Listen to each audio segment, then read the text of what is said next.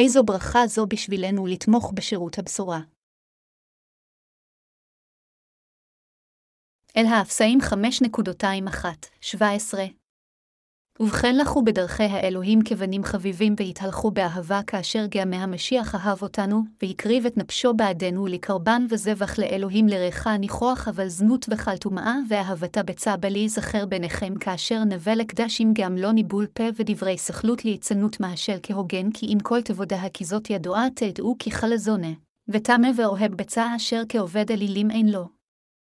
חלק ונחלה במלכות המשיח והאלוהים על יעשי איש אתכם בדברי ריק, כי בגלל האל אחרון אלוהים יבוא על בני המרי, על כן עלי חלקכם עמהם כי מלפנים הייתם חשך ועתה, הנכם אור באדוננו התהלכונה כבני אורי, כי פרי האור כל מעשה חסד וצדק ואמתה לבחון מהרצוי בעיני אדוננו. ואל תשתתפו במעשה החשך אשר לא יעשו פרי כי אם הוכחה תבוכיחו אותם כי מה שהם עושים בסתר חרפה לספר אבל כלזאת יגולה כשהוכח על ידי האור כי חלה גלה אור רואה על כן הוא אומר אורה הישן וקומה מן המעטים ויאר לך המשיח ועתה ראו והיזהרו שתתהלכו ככסילים כי אם כחכמים מוכירים השעה כי הימים רעים. המהה על כן אל תהיו חסרי דע. עד כי אם הם מבינים לדעת מה רצון אדוננו. פאולוס אמר בקטע כתב הקודש של היום, ובכן לכו בדרכי האלוהים כבנים חביבים והתהלכו באהבה כאשר גאה מהמשיח אהב אותנו והקריב את נפשו בעדנו לקרבן וזבח לאלוהים לריחה ניחוח, אל האפסאים 5.21-2. במילים אחרות, פאולוס אומר לנו, מי שנושע על ידי האל חייב לחקות אותו. ומכיוון שהאל שלכם הושיע אתכם מכל חטאיכם והרשעותיכם על ידי שהקריב את עצמו, עליך להתרחק מכל החטאים המטונפים שביצעת בעברך ולחיות חיים יראי שמיים.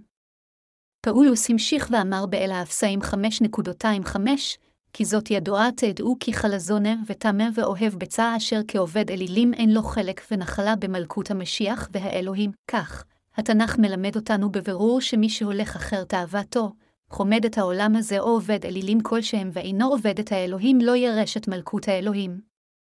אף שאנו הצדיקים ירשנו את מלכות אלוהים, לאף חוטא לא יהיה קשר למלכות זו. ואכן, כולנו אשר קיבלנו את מחילת החטאים על ידי האמונה בבשורת המים, והרוח חיים את חיינו בכנסיית האל כדי לשרת את הבשורה הזו.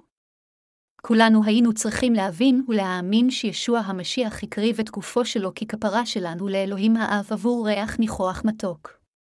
נאלצנו גם להשליך את כל תאוות הבצע, חוסר המוסריות המינית, החמדנות ועבודת האלילים שלנו שהיו בעבר.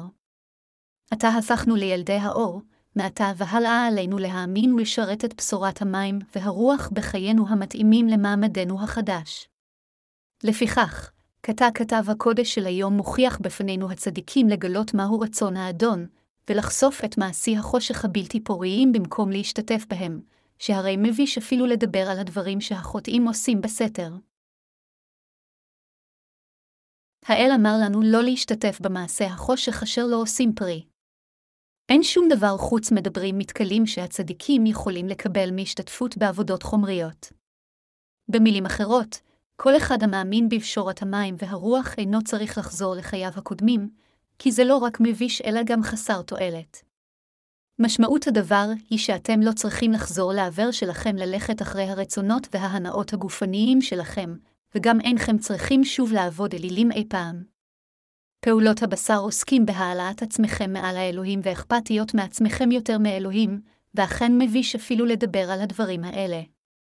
לפיכך, אם יש משהו לא בסדר בחיינו, אז יש לנזוף בנו על כך, לבוא לישוע המשיח מלך הצדק ולהפוך אותנו לאור. האדון גם לימד אותנו ללכת בזהירות לא כטיפשים אלא כחכמים, ולגאול את הזמן. אלוהים אמר שאם יש משהו לא בסדר בחיינו, כל הדברים שאלוהים ננזף עליהם נעשים לגלויים על ידי האור. אם נתן לחיינו ללכת בדרך רעה רק אחר תאוות הבשר גם לאחר שנולדנו מחדש, אז עלינו להינזף. ליבנו אז יואר. ליבם של רוב האנשים מדוכא כאשר הם ננזפים על עוולותיהם. לעומת זאת, כאשר אנו הצדיקים עושים משהו לא בסדר לפני האדון וכתוצאה מכך ננזפים על ידי האור, אנו מודים בחטא זה ומביטים לעבר צדקת האדון, לאחר מכן אנו צריכים להלל את האל ולהודות לו, כי אדוננו כבר מחק את כל חטאינו עם פשורת המים והרוח, ולכן אין בנו יותר הרשעות. מכיוון שהחושך הוא החושך והאור הוא אור, אם אנו הולכים שלא בדרך הישר אל תוך החשיכה, יש לנזוף אותנו על כך, בעוד שאת אמונתנו בצדקת האל יש לשבח. למרות שאנו מאמינים בפשורת המים והרוח ומצייתים לצדקתו של ישוע המשיח, עדיין נוכל להיכנע לחיים חומריים לעתים קרובות יותר מכפי שאנו מבינים. בזמנים כאלה החשיכה יורדת עלינו. עם זאת, אף אחד שמציית לאלוהים אינו צריך להישאר תפוס על ידי החושך במשך זמן רב מדי. אז זה הכרחי לחלוטין עבור קדושי האל ומשרתיו כאחד להודות בעוולותיהם, ולחזור לצדקתו של אלוהים בהקדם האפשרי. במקום לנסות לתרץ את עוולותינו, על כולנו להודות בהם לפני האל ולחיות בביטחון בצדקתו. עלינו להביט אל צדקת האל כל ימי חיינו. צדקת האדון כבר מחקה את כל חטאינו, ולכן איננו רק מתגלים כילדי האור בשל אמונתנו, אלא אנו גם יכולים לחיות על ידי האמונה בצדקת האדון. האדון אמר לנו להוקיר את הזמן. כתוב באל האפסיים 5.215, 16, ועתערערו והיזהרו של תתהלכו ככסילים כי אם כחכמים מוקירים השעה כי הימים רעים המה, על ידי האמונה בבשורת המים והרוח, לא רק שקיבלנו את ישועתנו, אלא גם הפכנו לילדי האור הצדיקים. ככאלו, מעתה והלאה עלינו ללכת בתבונה להוקיר את השעה ולבצע את עבודתו של האדון. זה הכרחי לחלוטין שכולנו נבין מהו רצון האל. אם אכן קיבלנו את מחילת החטאים על ידי האמונה בבשורת המים והרוח, עלינו לדעת מהו העידן של זמן הוא, ובהתחשב בעובדה שאלוהים הושיע אותנו, מוטל עלינו לשקול בזהירות כיצד עלינו לחיות את שארית חיינו עד שנבוא אל האל ונראה אותו פנים מול פנים. כל עוד אנו נמצאים בעולם הזה, עלינו לחיות מתוך אמונה כדי שחיינו על פני האדמה יהיו פוריים. כדי להשיג זאת, עלינו להבין תחילה מהו רצון האל מחיינו. האל שם אתכם ואותי על פני האדמה למטרה אלוהית. לכן, בעודנו ממשיכים בחיינו לפני האל, חשוב לנו מאוד להבין מהו רצונו. במילים אחרות, אם נחיה את חיינו מבלי אפילו להבין את רצון האדון, אז זה יכול יוכל לומר שאנו לא באמת מנהלים חיי נוצרים ראויים. אילו חיים אנו מנהלים כאשר אנו מבינים את רצון האל בחיינו. אם אכן קיבלנו את הפוגה של החטאים עלי אדמות בכך שאנו מאמינים בפשורת המים והרוח, על כולנו לחיות למען מלכות אלוהים. זה לא רק ישים את אמונתנו, אלא גם יגרום לנו לשגשג הן בגוף והן בנפש. לחיות למען הפצת הבשורה זה מה שזה אומר לחיות עם הבנה ברורה של רצונה. לעומת זאת, לחיות למען בשרנו לבדו מעיד על היעדר חוכמה רוחנית. אלוהים אמר לנו להיות חכמים. הוא אמר לנו להיות לא מזיקים קיונים וחכמים כנחשים, מתי 10 ו-16 דקות. כאשר אנו פונים לספר בראשית, אנו רואים את השטן המרושע מפתה את אדם וחווה ונושא בחטא כדי להגשים את רצונו, וגם כיום השטן עדיין פועל כך בקרב האנשים. לכן חיוני לחלוטין שכולנו נבין מה חכם ומה מועיל לנו, ולחיות לפני האל על פי חוכמה זו. אם באמת קיבלנו את מחילת החטאים, אז האם לא כולנו צריכים לחיות סוג של חיים המושיע נשמות אחרות ומשביע את רצון ישוע אדוננו? אכן, אם אנו באמת מאמינים שישוע נשא את כל חטאינו על גופו, מת על הצלב וקם מן המתים, אז כולנו צריכים לחיות על פי רצון האדון. זו המשמעות של לחיות בתבונה. החכמים חיים בדרך המצמיחה תועלת לא רק לנפשם, אלא גם למלכות האלוהים, להושיע ולשרת נשמות אחרות. ככה אתם יכול להרוג שתי ציפורים במכה אחת. במילים אחרות, אם באמת נושעתם מכל חטאיכם על די כך שהאמנתם בפשורת המים והרוח, עליכם לנהל את חייכם באופן שלא רק ייתן לכם את ברכות האל, אלא גם יצמיח תועלת לאחרים. אלוהים אמר לנו לדעת מה רצונו. אם כן, מהו רצון אלוהי זה שהאל מדבר עליו? זה הכל על הטפת בשורת המים והרוח עד קצות הארץ, ולאחר מכן להליכה למלכות השמיים אשר האל הכין לנו. להבין זאת ולחיות באמונה זהו רצון האל. עלינו להבין את רצון האל. זהו רצונו של האל עבורנו להוביל אחרים להיכנס למלכות האלוהים. ככאלה, עלינו להאמין ולחיות על פי רצון האל. חיים כאלה מאפשרים לכם לא רק לשגשג, אלא גם להושיע אחרים מהחטא. ומה אם לא זה אומר לחיות בחכמה? אחד הלקחים שפאולוס השליח מלמד אותנו כאן באיגרת שלו לאפסאים הוא שכולנו היינו עבדים לאפלה בעברנו, לא ילדי האור. מאחר שהיינו משועבדים לשטן לפני שהאמנו בבשורת המים והרוח, לא יכולנו שלא לחיות בחשיכה. עד שהבנו את פשורת המים והרוח, כולנו נהגנו באי מוסריות מינית, עבדנו אלילים והתכחשנו לרצון האל בחיינו. אך כעת, לאחר שהאמנו בפשורת המים והרוח, נושענו מכל חטאינו והופכנו לבני האור של אלוהים. לפיכך, אף שלעיתים אנו מועדים ונופלים לחולשה בשל חסרונותינו הבשריים, לפחות ליבנו חייב לציית בבירור לאמונה הבלתי מעורערת בבשורת המים והרוח. על כולנו לחיות מתוך אמונה, להבין בבירור מי אנחנו, האם אנו ילדי האל והאם אנו ילדי האור או החושך. תפקיד התומך שלכם הכרחי לחלוטין על מנת שהבשורה תוטף בכל רחבי העולם. כדי שהבשורה תתפשט בעולם הזה, חייבים להיות תומכים, בדיוק כפי שפרח לא יכול לפרוח בלי גבעול או ידית התומכת בפרח מלמטה ונושאת אותו. הווה נבחן את מערכת היחסים הזו באמצעות צורת מנורת הזהב במשכן. היו שבע קערות עשויות כמו פריחת שקדים על כל ענף של מנורת הזהב, וכל קערה נתמכה עם ידית נוי כך שהמנורה תזרח בבהירות בתוך המשכן. שמות 25.231-39 בהתגלות זו, ישוע הוא האור, הפרח הוא בשורת המים והרוח, וכולנו ידיעות נוי שתפקידנו לתמוך בסעד הבשורה להטיף לצדקת האל. ישוע המשיח הוא שהושיע אותנו מכל חטאינו. אז מה התפקיד שלנו?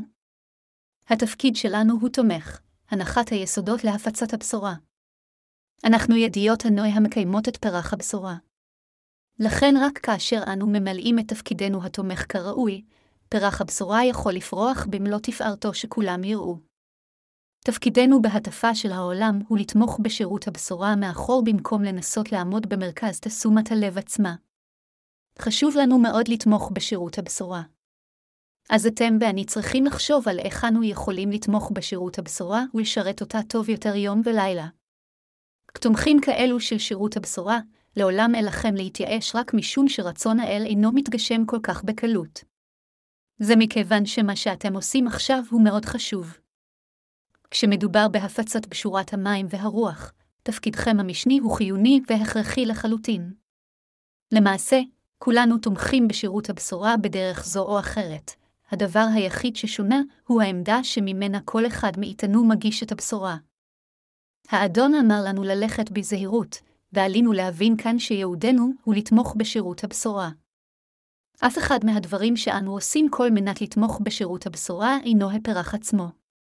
דברים אלה נעשים לא כדי להגשים את מטרתנו, אלא כדי לתמוך בשירות הבשורה מאחור. לכן, כולנו צריכים להבין שעל כולנו לפעול על מנת לתמוך בשירות הבשורה, ועלינו גם להבין שככל שיהיו יותר ידיעות נועה, כך פרח הבשורה יפרח יותר. כאשר אנו ממלאים את תפקידנו התומך כראוי, פשורת האמת מוטפת אף יותר כדי להגיע לכל אחד בעולם הזה. עבדנו קשה על מנת לפרסם את ספרי הבשורה שלנו באינטרנט כך שליותר אנשים תהיה הזדמנות להיוולד מחדש. לשרת את האדון כך, זו המשמעות של לתמוך בבשורת המים והרוח.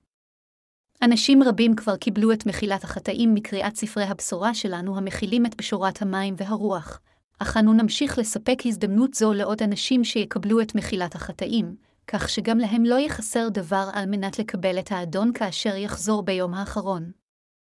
אנו תומכים כך בשירות הבשורה בתקווה ובאמונה, משום שאנו יודעים בוודאות שאדון אינו יביא הבנה לכל הנשמות האבודות הללו. נכון לעכשיו, רוב אנשי הצוות שלנו עובדים בחום קיצוני עם טמפרטורות של מעל 36 מעלות צלזיוס למען עבודת האל. הם עובדים כל כך קשה שכל גופם מכוסה באבק. דבר האל מצווה אותנו ללכת בזהירות, ומה שאנו עושים כעת הוא להיות מודעים לרצון האדון ולתמוך בשירות הבשורה בציות. לכן הכנו תוכנית קונקרטית כיצד נתמוך בשירות הבשורה במהלך השנה, כדי שנוכל להפיץ את הבשורה אף יותר. לאחר שחשבנו היטב כיצד נוכל להטיף טוב יותר את הבשורה, אנו מתפללים למענה ועומדים באתגר האמונה. זה מה שפאולוס השליח מלמד אותנו כאן. פאולוס השליח מילא בנאמנות את תפקידו המשני בתקופת הכנסייה הקדומה. בדומה לנו, פאולוס גם עסק בשירות ספרותי בימי הכנסייה הקדומה, ולכן דבר האל עבר עד ימינו. יש לנו את אגרות פאולוס בידינו בדיוק מכיוון שפאולוס השליח כתב אותם לקדושים שהיו בימיו. בכל אופן, בשורת המים והרוח הוטפה רק כ-300 שנה מאז היוסדה של הכנסייה הקדומה. למרות שהקדושים בעידן הכנסייה הקדומה האמינו בבשורת המים והרוח והגנו על אמונתם בבשורה אמיתית זו, עם פטירתו של דור זה, כאשר הנוצרים כבר לא עמדו בפני רדיפה כלשהי, הם הפסיקו בהדרגה להטיף את הבשורה. לאחר שהנצרות אומצה כדת המדינה של האימפריה הרומית, נוצרים רבים שכחו בסופו של דבר את רצון האדון וחיפשו אחר תהילה וכוח עולמיים. כתוצאה מכך, מאז, העולם הזה נבלע בימי הביניים עד סוף ימי הביניים. ימי הביניים אינם ימי הביניים היחידים, אלא כל השנים ומאות השנים שבהן בשורת המים והרוח לא הוטפה הם ימי הביניים בהיסטוריה האנושית.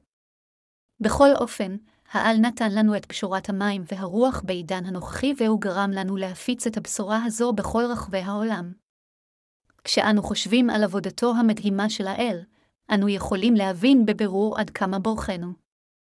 אנו משמשים ככלי של אלוהים לעבודתו היקרה, ואנו שמחים מאוד על כך. אך עלינו להכיר בכך שכעת זו ההזדמנות היחידה שיש לנו להטיף את בשורת המים והרוח לכל העולם כולו. פאולוס השליח הוכיח אותנו להבין את רצון האדון ולהוקיר את הזמן, כי הימים רעים. לפיכך, אם לא נפרסם את בשורת המים והרוח כעת בעידן הנוכחי, לא תהיה לנו הזדמנות נוספת. כפי שאמרתי לעתים קרובות, העידן הנוכחי עובר שינויים עצומים. הזמנים משתנים כל כך מהר בימינו שרק שנה שחולפת עושה הבדל עצום. עם ההתחממות הגלובלית, הטמפרטורות בקיץ הבא בקוריאה עשויות להגיע עד 40 צלזיוס או 104 פרנהייט. אם מזג האוויר יהיה קר מדי או חם מדי בשל שינויי האקלים העולמי, יהיה קשה להפיץ את בשורת המים והרוח. כשחם מדי, קשה לי להתמקד בעבודה שלי, אבל אתמול בלילה כשהלכתי לישון, יכולתי להרגיש שמזג האוויר מתקרר קצת. מוקדם בבוקר היה ממש קר. זה היה כל כך מרענן להתעורר הבוקר עם אוויר כל כך קריר ופריך. עם התקררות מזג האוויר, חידשתי את נחישותי לבצע את עבודתו של האל ביתר שאת. כאשר חם, כל מה שאני יכול לחשוב עליו הוא כמה קשה לשאת את הטמפרטורות מרקיעות השחקים, אבל עכשיו כשמזג האוויר יתקרר, אני יכול כל הזמן להתמקד טוב יותר במשימה שלפניי ולהודות לאל על שנתן לי עונה אידיאלית כל כך לעבוד. כתומכי שירות הבשורה אתם ואני עושים עבודה חשובה ביותר. אנו מנהלים את חיינו באמונה מתוך הבנה ברורה של רצון האל, בדיוק כפי שהוא אמר לנו להבין מהו רצונו. אנו תומכים עתה בשירות הבשורה, אך עלינו לשאוף ליותר מזה. חשוב מאוד שאתם ואני נמלא בחריצות את תפקידנו התומך להטיף את הבשורה. לא רק אלה שמטיפים לדבר האל שבחזית עושים מעשים חשובים. במובנים מסוימים, הטפת דבר האל יכולה להיות קלה בהרבה. לכן, אם משרתי האל אינם עושים דבר מלבד להטיף את דברו ומסרבים לשרתו בכל דרך אחרת, אז הם אינם אלא בטלנים. הכמרים של היום שאינם מכירים את קשורת המים והרוח מבלים את כל השבוע בהכנת הדרשבות שלהם ותרגולן, בהוצאה מכל מיני ספרים על מנת לכתוב אותן, והכל בשם הטפת דבר האל. בניגוד לכך, אלה המטיפים את דבר האל ומאמינים בבשורת המים והרוח אינם עושים דבר כזה. אלוהים מדבר עליהם בזמן שהם משרתים למעשה את האל בתחומים רבים. וכאשר משרתיו קוראים בתנ"ך, אלוהים מעניק להם את דבר האל כדי שיטיפו בבוא העת. אלוהים מעניק כל מילה שנדרשת בכנסיית האל. אין כומר שמנהיג לבדו, אלא זה בעצם האל המנהיג את הכנסייה שלו. לכן, זאת תהיה טעות ענקית אם כומר כלשהו יחשוב לעצמו שהכל יהיה בסדר אם רק יטיף את דבר האל. על כולנו לתמוך בנאמנות בשירות הבשורה. הטפת האל תומכת בשירות הבשורה, כשם שלעשות הגיעה לכתב היד תומך גם בשירות הבשורה. זה בעצם לא טוב מבחינתכם אם נגמרו הדברים שניתן לעשות עבור עבודת האל, ולכן אני בכוונה בא עם משימות שונות ומקצה לכם אותן, כך שהעבודה לא תיגמר לכם כאשר אתם משרתים את האדון. זו אחריותי לגרום לכולכם להמשיך לבצע את עבודתו של האל. זה גם כדי לוודא שאינכם נופלים לתוך ייאוש לכן אני בא עם משימות חדשות בשבילכם ותומך בכם מאחור כל הזמן. בקיצור, אתם ואני פועלים כאחד יחד כדי לתמוך בשירות הבשורה על מנת שהבשורה האמיתית תפרח במלואה במלוא תפארתה. למשך כמה זמן אנו צריכים לעשות את העבודה הזאת. עלינו לבצע זאת עד יום שובו של אדוננו. אנו חייבים לעשות את זה עד היום שנלך לאלוהים ונראה אותו פנים מול פנים. חלקכם עשויים לחוש עייפות מעבודה יקרת ערך זו אך תובענית. עם זאת, למעשה אין סיבה שלמישהו יימס לשרת את הבשורה. למעשה, אין משהו שיכול להיות יותר אידיאלי עבורנו מאשר לשרת את האל. האם יש משהו טוב יותר לעשות בזמן שאנו חיים בעולם הזה מאשר לפעול למען הפצת בשורת האל? דברו אם אתם יכולים לחשוב על משהו שטוב יותר מאשר לתמוך בשירות הבשורה. האם עדיף ללכת לבאולינג מאשר לשרת את הבשורה?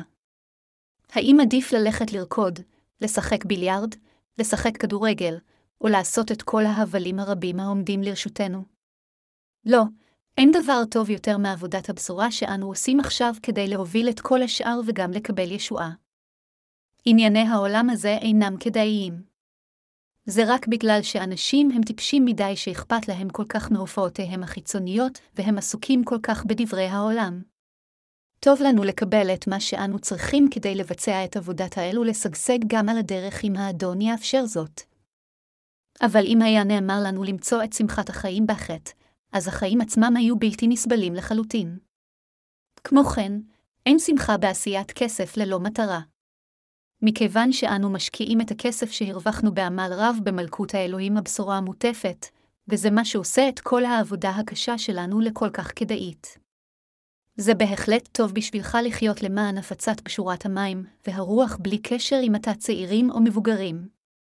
ספר חדש על האיגרת אל הגלתיים יפורסם בשבוע הבא, ויופץ בכל רחבי העולם. אני מאוד שמח על כך.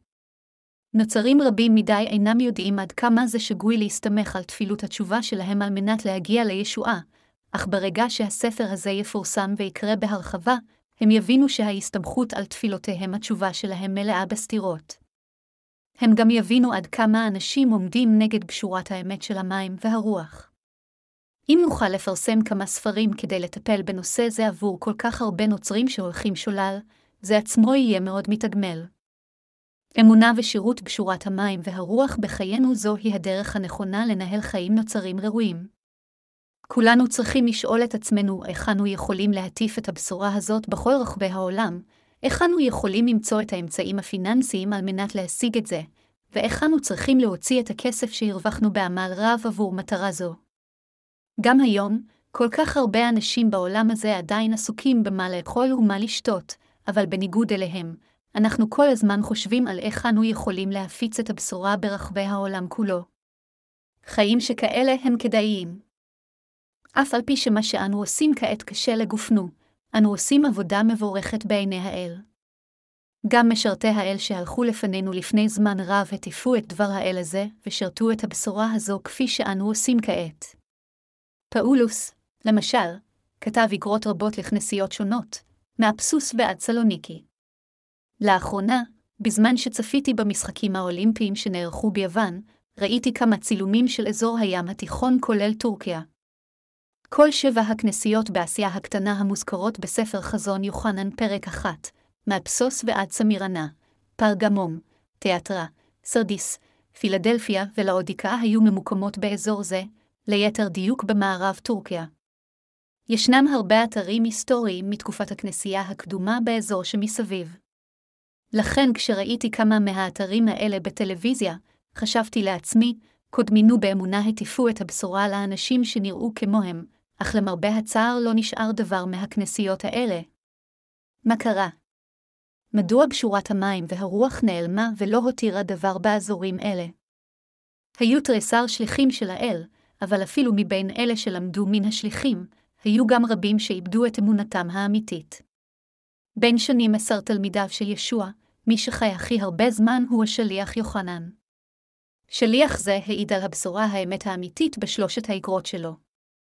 הוא אמר שהישועה שלנו לא באה רק על ידי המים, ולא רק על ידי הדם, אלא על ידי המים, הדם והרוח, הראשונה יוחנן 5.268, ישבעתנו הושגה לחלוטין על ידי האל עצמו. השליח יוחנן העיד בבירור שישוע בן האלוהים בא אל הארץ והציל אותנו באמצעות המים, הדם והרוח. ישוע המשיח הוא אלוהים בכבודו ובעצמו, בורנו ומושיענו. כאשר הוא בא אל הארץ הזאת, הוא נשא את כל חטאינו בכך שנטבל על ידי יוחנן המטביל, מת על הצלב במקומנו, מן המתים, ובכך הושיע את כל מי שמאמין באמת הזו. כך, השליח יוחנן העיד על אמיתות השועה. עם חילוף הזמן נעלמה האמת של הבשורה. כך עידן החושך נמשך עד היום, כאשר בשורת המים והרוח סוף סוף התגלתה אליכם ואליי. עכשיו אנחנו אלה המאמינים ומשרתים את הבשורה הזו של המים והרוח. אם ספר מעשה השליחים היה עדיין נכתב אפילו עכשיו, אתם ואני היינו מתועדים כתלמידיו של ישוע המשיח. המילה שליח פירושה אחד שנשלח על ידי אלוהים. אלוהים שלח אתכם ואותי לעולם הזה. לאחר שהושיע אותנו מכל חטאי העולם באמצעות פשורת המים והרוח, אלוהים הפך אותנו לבני האור, והוא גם שלח אותנו לעולם הזה כדי שנפיץ את הבשורה בכל העולם כולו. לכן אנו כל כך מבורכים. בעיני האל, מי אם לא אתם ואני שליחיו בעידן הנוכחי? יש ביניכם העשויים לתהות, למה אני צריך להיות שמח כאשר כל החיים שלי אני צריך לא לעשות דבר מלבד עבודת האל, בכל אופן, ראוי שרק אתם כמשרתים נאמנים של האל להקדיש את עצמכם למשימה שהפקיד בידכם האל. גם אני נאמן לעבודה שהופקדה בידיי. אני לא רק מטיף לדבר האל, אלא כשהדרשה שלי נגמרת, אני מחליף לבגדי עבודה ועסוק בעבודת כפיים. ללבוש את בגדי העבודה שלכם ולעמול במקום העבודה שלכם זה בהחלט לא דבר זניח. כך אתם תומכים בפרח הבשורה.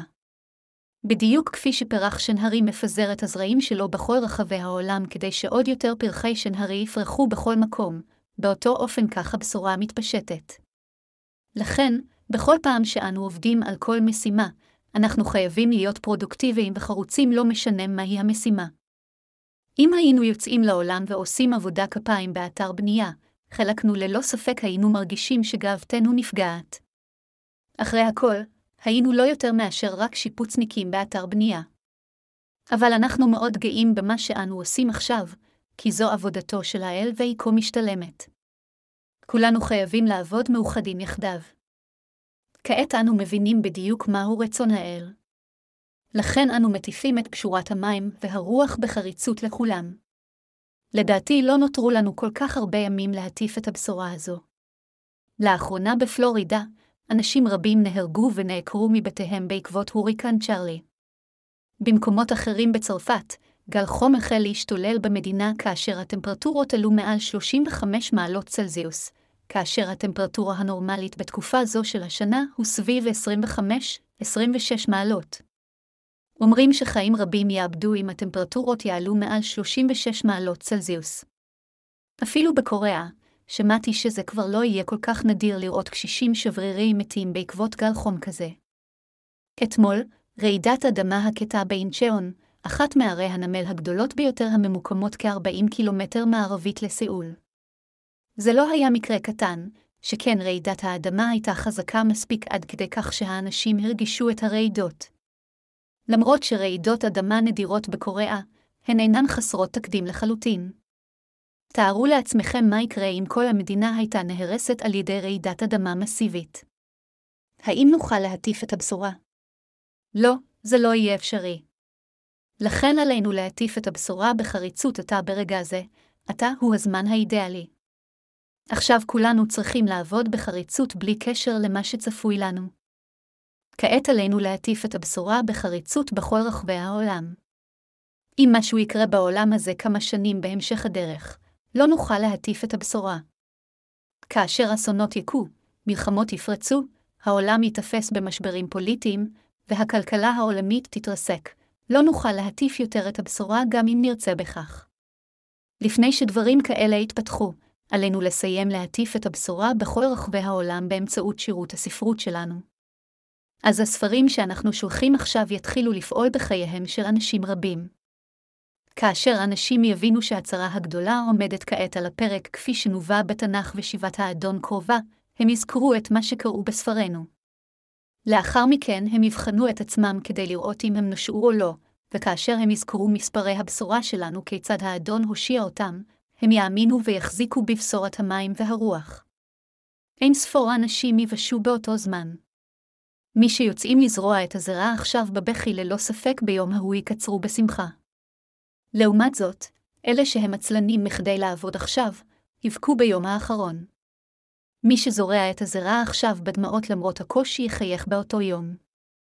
האדון אמר בספר חזון יוחנן שכאשר יגיע קץ הימים, הוא ישרוף שליש מכל העצים, הצמחים והדשא בעולם. אתם עשויים לתהות איך דברים כאלה יכולים לקרות אי פעם. אבל בקיץ הזה, ראיתי כמה עצי גינקו מתייבשים באופן קשה מאוד שמה שהיו פעם עלים ירוקים להפליא היו כעת כולם מצומקים. ראיתי גם את היבולים בשדה שלנו באינג'ה כמלים. כל היבולים היו חרוכים למרות שהפעלנו ממטרות מים בשדה. אלוהים אמר שכאשר יגיע סוף הזמנים, אפילו בני אדם יקמלו למוות כך. עידן כזה יגיע ללא ספק. סימנים כאלה כבר החלו להופיע בעידן הנוכחי. אנו רואים אותם בכל מקום, מאל נינב ועד לניניה, גלי חום יוצאי דופן ושיטפונות מסיביים. עם זאת, אנשים בימינו רגילים כל כך לדברים כאלה שהם אפילו לא מופתעים יותר. הם הפכו כל כך חסרי תחושה לאסונות שהם פשוט מושכים בכתפיהם. העבודה שאנו עושים עתה היא הדבר הנכון לעשות. אם נטיף כעת את קשורת המים והרוח, יבוא היום שבו נקצור את יבולנו בשמחה. אף על פי שקשה לכם, אם תמשיכו להטיף את הבשורה בכל רחבי העולם בחריצות כפי שאתם עושים כעת, בקרוב יגיע זמנכם לקצור את יבולכם בשמחה. יבוא היום שתציגו לאלוהים את תושתכם כפרי למסירותכם. באותה עת יגמו לכם אלוהים בברכות נוספות כמו המשרתים במשלו של ישוע, שקיבלו חמישה כיכרים נוספים ושני כיכרים על עבודתם הנאמנה. כולנו נשתתף בשמחת האל. נקבל חיים חדשים חיי נצח, לא כמו יצורים נחותים אלא קיצורים מכובדים. לכן, הבה נקבע את מחשבותינו על ברכות נפלאות אלו ונתפוס את התהילה המחכה לכולנו.